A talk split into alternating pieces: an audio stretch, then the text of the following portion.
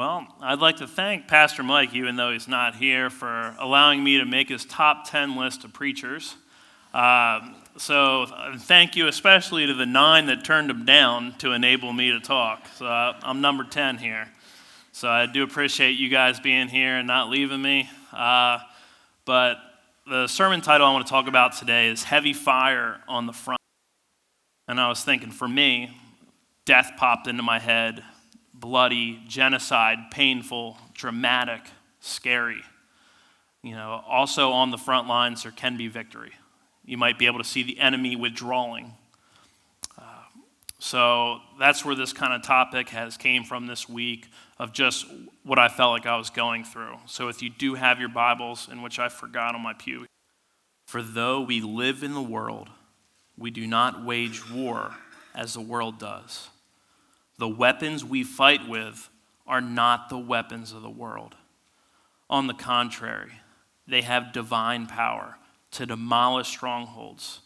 We demolish arguments and every pretension that sets itself up against the knowledge of God. And we take captive every thought and make it obedient to Christ. Let's pray. Heavenly Father, uh, thanks for the privilege and honor uh, to be able to talk to be able to talk about your word that is God breathed. I just pray that you guide me in everything I say, that it's from you and nothing of myself. Uh, help me to glean from the message as well and truly apply it to our lives when we leave here. In Jesus' name, amen. So there's multiple verses that, that we just read that Paul talked about, and he used military terminology to describe the Christian life to describe what we go through as Christians with sin and with Satan. And also, multiple verses in the Bible that Peter and Paul both use to describe the Christian life dealing with sin as a waging war. You know, th- those are pretty intense words to describe our life that we're going through, that you guys are sitting through now, that there's a war waging, and it's sin. It definitely makes me think. And you know, when the Bible says it not once, not twice, but multiple times, you best listen, you know? And I, I remember as a child, when I was 10 years old, my, my mom would be like, Michael, clean your room. And I knew the first time was just like a little warning call, like, you know, her voice wasn't angry yet. The second time, Michael, clean your room. It was a little bit more intense, but still, it's only the second time. But the third time, Michael Jack. And then she didn't have to finish that sentence. And my tail was running up those stairs to throw it all under my bed or whatever I had to do to clean the room. Uh, so you know it's important. And with these, uh, with the past couple weeks, uh, I just need to take my own advice here of what I'm saying. But the main message I want everyone to get out of today when you leave these doors is when the war is waging, make sure you are tapping into God's resources. I'll repeat it. When the war is waging, make sure you are tapping into God's resources. And the problem was for me, I wasn't doing that. You know, I, I, did my daily devotions in the morning, I spent time with God. I prayed before my day, I did all that. Uh, but as my hours were longer, and I know a lot of you, especially Kadar and Mark Mealy, you guys work like 100 hours a week it is hard to fit in there, you know, to pray continually, to have your God time. Well, as my war was waging on this battle line, I, it was like less and less. Instead of my normal, like talking to God throughout the day and tapping into those resources, I kind of was checking out more and more, checking out more and more. And I still read my Bible. You know, I could check that off the legalistic list. I still prayed in the morning, so I'm okay, you know, but I, I wasn't. And I was really getting broken. Uh, so there's three integral resources that we need to tap into, which are our training, team, and commander in chief. That's our training, team, and commander in chief, which is God. So the first aspect of training, uh, you know, is our church. Hebrews 10:25a says not neglecting to meet together. We're told not to forsake the fellowship. It is essential to go to church. So congratulations, you guys have completed this week of training on Sunday just coming in here. Uh, Acts 2:42 says, "And they devoted themselves to the apostles' teaching and fellowship, to the breaking of bread and the prayers." Being devoted to something like I'm devoted to my wife, she's a priority in the morning, she's a priority throughout the day, and when I go to bed. When you are devoted to something, you are all in to whatever it is. And hopefully you're committed to whatever job you do, even if you don't like it. You know, or you'll probably get fired if you're not committed and don't show up. Uh, but it, it's important to go to church. Church is huge. Uh, you know, we go here. Thankfully, we have Pastor Mike as our preacher. He's 20 years plus experience in the ministry. He's got his master's degree in theology. When I go to this church on a Sunday, I know I'm going to get fed some meat. You know, hopefully you can glean some crumbs from me today, uh, but going to church, we, we get to learn from a man that's truly trained and will equip us for our week to handle these wars that are waging. Uh, and also small groups. We have small groups, and I'm so thankful we have them because your small group, if you are in one, you know what a bond that brings. We get to study a book that's not part of the Bible. Uh, it's still okay to read other books, uh, especially that help us with our walk. We generally, in our class, we read a book that uh, a pastor wrote that has been through a lot and helps us go through what he's already been through with tips and advice, and we have support. You know, same in the military. You have a unit, a platoon, and it's a camaraderie, it's a bond with that small group. Also, Joshua 1:8 says, "Study this book of instruction continually. Meditate on it day and night. You will be sure to obey everything in it. Only then will you prosper in all you do." Continually doesn't mean just you know, you read your little verse on the iPhone app and then you just check out all day. Like, okay, I did my spiritual thing. I'm going to go to work and I'm good. No, continually means maybe in traffic instead of listen to a big talk radio, Fox News or something to put on, you know, just some music that you can pray to God to. You know, have that relationship continually throughout the day. Don't just get fed in the morning, you know, eat lunch and dinner too and a couple of snacks in between on the Word of God. Uh, devotions are a huge part as well as training because of your growing. You know, that's how you get to know someone is through those devotions. When you got married or when you got a best friend or whoever that you're really close to, I'm guessing to get to that point, you spent some time with them. You know, I, I didn't see Marissa when I first got to Word of Life Bible Institute and be like, hey, let's get married tomorrow. Uh, you're kind of pretty and you're at a Bible college, so let's get married. No. no. Uh, anyway, uh, so no, we spent literally, no joke, 14 hours together every day of the summer for three months, 14 hours, uh, because we both were lifeguards. And there was a lot of downtime in between there, but we literally worked 14 hours a day at, at this camp. You know, when you're a camp counselor, there's never a break. So it was a great time to get to know Marissa. The same with our God. We need to get to know Him. We need to know Him inside and out to utilize all the resources that He has to give you. If you don't read the Bible, then you don't know what we got, you know? I, I just want to encourage everybody how important that devotional time is, as well as one of the most important aspects of training in my life has been discipleship. Okay, the, the church slogan, our motto, making disciples, making a difference. And Pastor Mike has called the staff to disciple others. And eventually, the plan will be everyone in this church is being discipled. We're discipling somebody because we all need it. Even Reverend Wiggins, that is next to being perfect, but you know, he could be discipling people. It's, it's still good to have a discipler.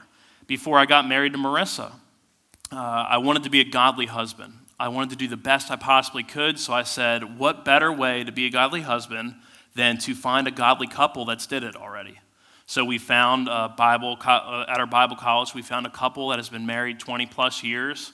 They looked like they had a good marriage. I mean, I'm sure there was still fighting. I mean, they're not they're not perfect, uh, but they discipled us. They they helped us. They they told us stuff that we would never forget the rest of our lives. You know, one of the greatest advice that they gave us, um, Jim Henson was like, Mike, look at Marissa. So I'm looking at her and I'm like, she's pretty. No.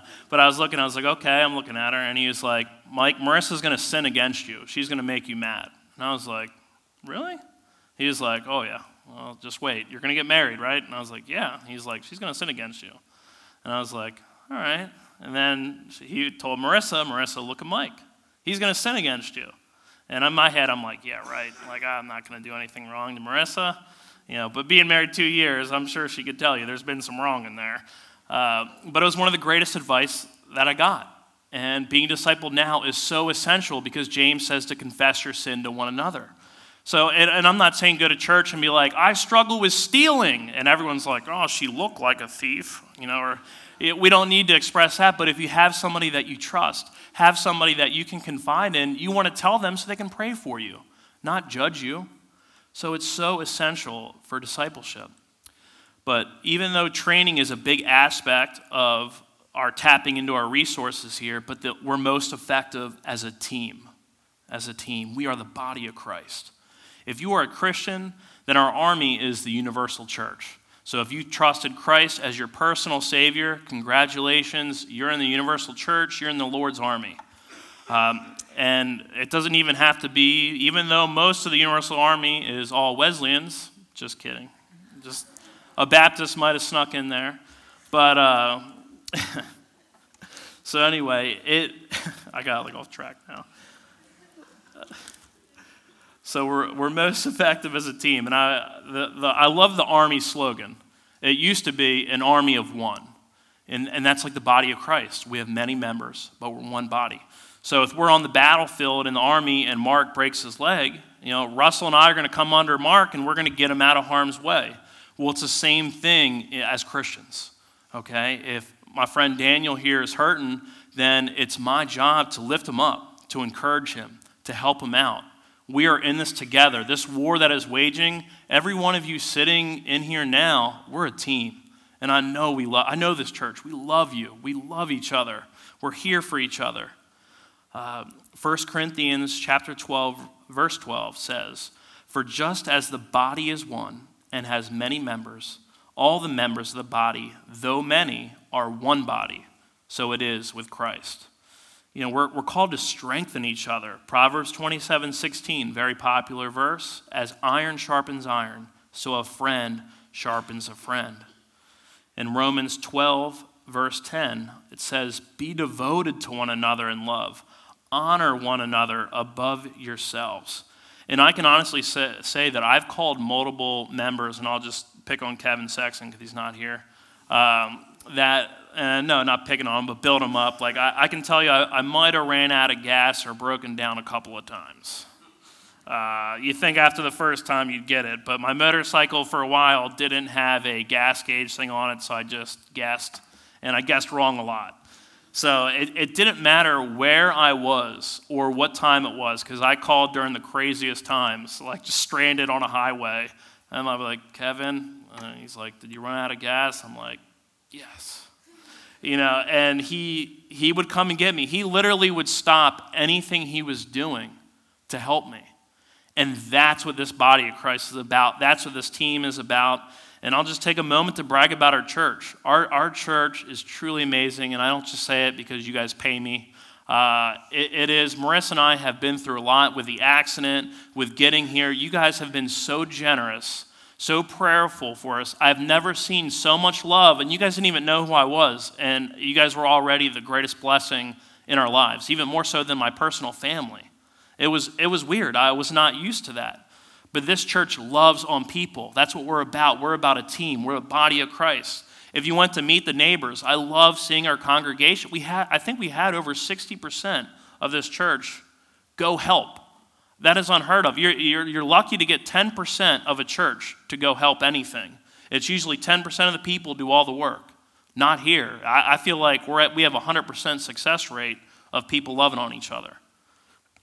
Um, there's also a lot of strengths in, the, in this church, in the body of Christ. Just like, I think it was Chris Kyle, the, the sniper, you know, he got on to the sniper division because he was amazing, deadly shot. You know, that, I think when he killed that sniper, it was over 2,000 yards away, almost like a mile and a half or something that he shot. Well, he got put where he was best at.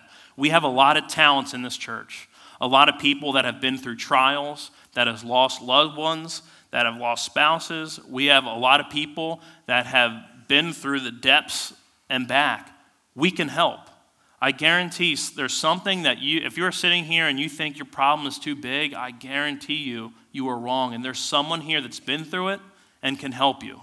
And as I shared with our Sunday school cl- or small group class last week, that Paul says in Corinthians that there, there's, two, there's two reasons that we go through these battles, the front line, that go through these trials. And one was to help other Christians that are going through it.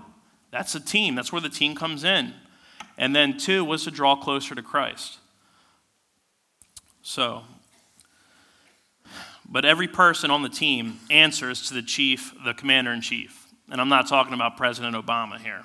So, but our commander in chief, you know, unlike the one that we have in the United States, we can contact at any point. Okay, our commander in chief is always available. We don't we don't call, you know, with a prayer here, dear God, like please help me with what we're going on. And then a secretary in the heavenly realms is like, oh no, not Mike again. I can't believe he's done. God, it's Mike. Same problem. Uh, tell Mike I'll answer him later. You know, we don't have that type of relationship. We get to go right to the guy, right to the head God with a prayer. 24 hours a day. You're awake at 3 a.m. because you're hurt, maybe arthritis, you got back pain, maybe some other problems. Guess what? God is awake, He's right next to you, and can't wait to hear from you. That, that's an amazing God we have. Um, in Isaiah 40, 29 through 31, this tells us a little glimpse about our commander in chief. He gives strength to the weary and increases the power of the weak. Even youths grow tired and weary, and young men stumble and fall. But those who hope in the Lord will renew their strength. They will soar on wings like eagles. They will run and not grow weary. They will walk and not be faint. You know, and just to take a, a, you know advantage of this time to brag about God. God can help you in any battle you got. Anything that's going on, God, you know, God has been there. Jesus has walked through all the sins and temptations and mission complete successfully. Philippians 4:13 is a favorite verse of so many people. I can do all things through Christ which strengthens me. God is a powerful God. He's omnipotent. If you don't know what that means, he's all powerful. God is um, omnipresent, so he's everywhere with us, no matter where we go, whether we're at that traffic light, at the dentist office, he's right by our side. And God is omniscient. He's full of knowledge. He knows it all. He knows what you were going to pray for before the creation of the world. God knows everything. How we talk to the commander in chief, we pray. We, we talk to God through prayer, and God talks to us through reading the Bible. See that 360 degree communication. So if you're like, man, I pray all the time, I got this great relationship with God, but you don't read your Bible at all, you never let God speak to you. And let me challenge you if you're married or talk to your friends, if I tell Marissa never again to talk, and I'm the only one allowed to talk, you best believe I'm going to be on that couch tonight, and my couch isn't that comfortable. So I'm going to let her talk. You know, we, we need, when we're on that frontline battle, it's so essential that we have that talk. In my time with God, when I was going through that, was slower and slower, like less and less. It went from like 45 minutes of Bible in the morning to like 30 to 15 to 10.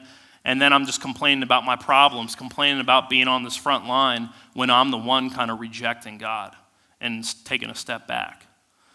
But I firmly believe with consistent training, a team effort, and having a thriving relationship with the commander in chief, the heavy fire on the front line will not seem as heavy.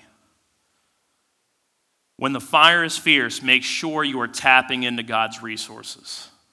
When the fire is fierce, make sure you're tapping into God's resources. So, in conclusion, we need to be training on a daily basis. We're more likely to fall when we're not prepared. Okay? It was harder for me to, to, when I was going through that trial, to read the Bible. Even though I was already reading it a good bit, it was still hard for me to fall off. But if I was more consistent on a daily basis when I went through that trial, it would already be in my day, so it would be less likely I'd fall. Utilizing the team. Hey, when you're going through a problem, uh, you know, besides telling God, tell someone you love, tell someone you know. This church is here. I know Pastor Mike would stay up. If you called him at 3 a.m., like I am sure, if it was important and you weren't just talking about some show you watched, he would listen to you. He would listen to you. You can't get help from us or anyone here, if they don't say anything to you, how do we know? We, as a team, we're here for each other. I was made for you guys, and you guys were made for me. We're here together. Uh, so utilize that team. There is no Lone Ranger Christian, okay? Maximize your relationship with a commander in chief. Get to know him. He wants to get to know you. He formed you in the womb, He knew you before creation.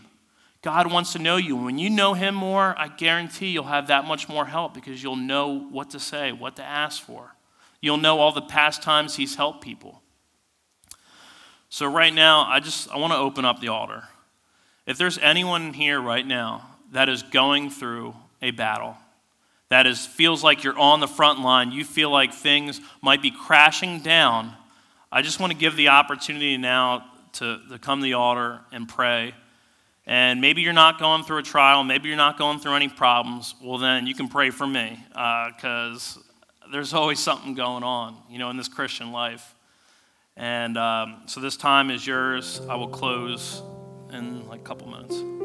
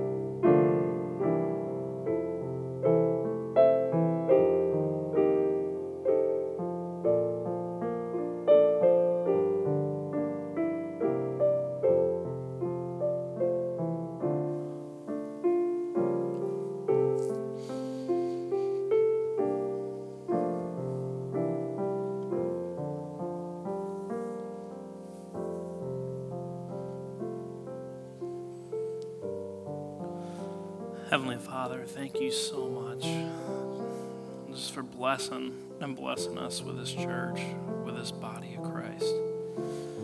That we know we're, we're never alone from you, never once were we ever walking alone. And the fact that we have this loving church body that is constantly praying for everyone here. So grateful for your love. I'm grateful for these trials because I know they grow us. But at the time, I'm sorry for not praising you and for, for just being upset that they're coming in our lives, especially my life.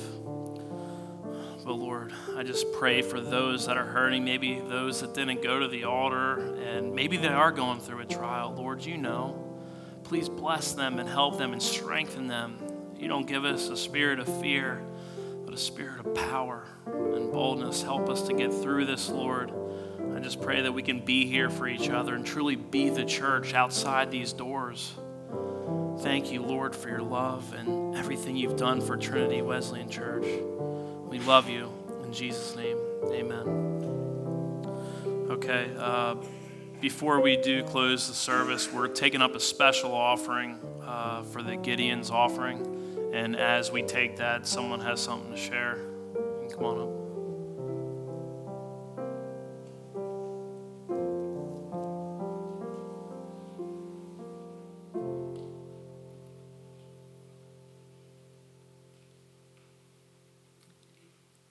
Good morning.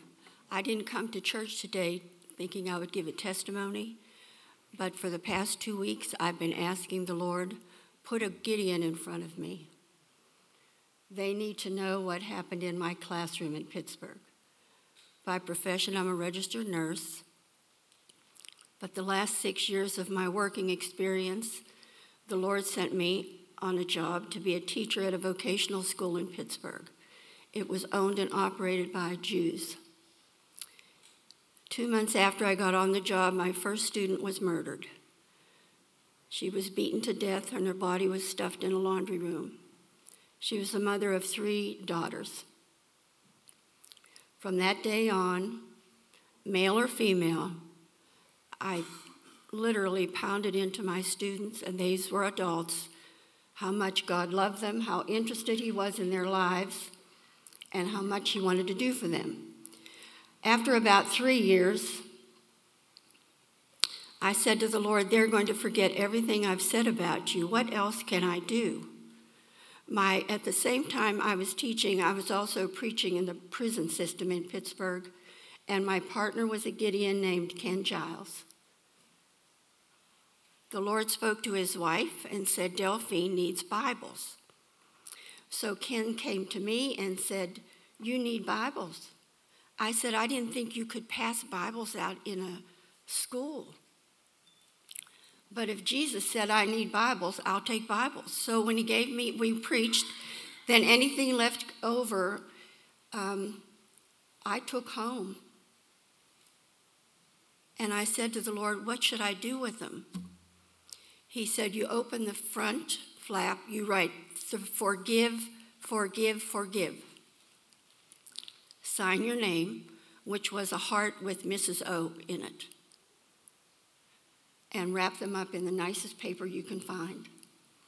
My block was 41 days long, so I decided on the last day of the block I would pass out the Bibles. The Lord said, Before you do, you're to tell a story, a true story on forgiveness that occurred between me and a patient at Allegheny General Hospital who was in the hospital for three years. So I won't tell you the story, but on my blackboard, I wrote in big words, love. On the bottom of the blackboard, I wrote all the bad things that my students were living through incest, rape, and abandonment, divorce, all kinds of bad things they were living through. And I said, if you want this, which was love, and you've lived through all of this, you have to do this. And I wrote, forgive. I told the story. When the story was over, I began to take my students into a private room to give them their grades, and then they could go home. So, this is my first testimony on what the Bibles did in my classroom on the 41st day. The girl that came in was African American, middle aged. I gave her her grades. I encouraged her as much as I could. And then, as an afterthought, I said to her, Now, I've told you all that I can tell you. Do you have anything to say to me? She said, I certainly do. She said, You wouldn't know this, Mrs. O, but I came to school today, but after school, I was going to murder my boyfriend. I knew exactly how to do it. I knew I could get away with it. But I don't know what happened to me. You were telling that story, and this burning came into my chest. And she said, I don't know how to describe it, but all I know is I'm not murdering anybody. I'm taking this book and I'm going home. I have to tell my mother. I have to bring my family here. I have to get back to church. That story prompted me, instead of giving the Bible on the 41st day, I moved it up to the 38th day so that I could find out what God was doing and give testimony back to the, to the body of Christ that I was in at the time.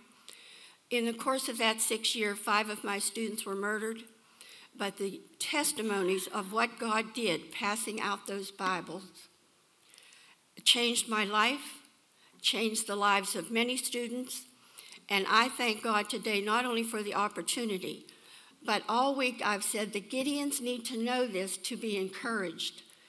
And I really asked him to put me in, put the person right in front of me. And so he put Jim in front of me. So, Jim, thank you all for your work, and I hope this encourages you even further. And thank you for listening. Amen.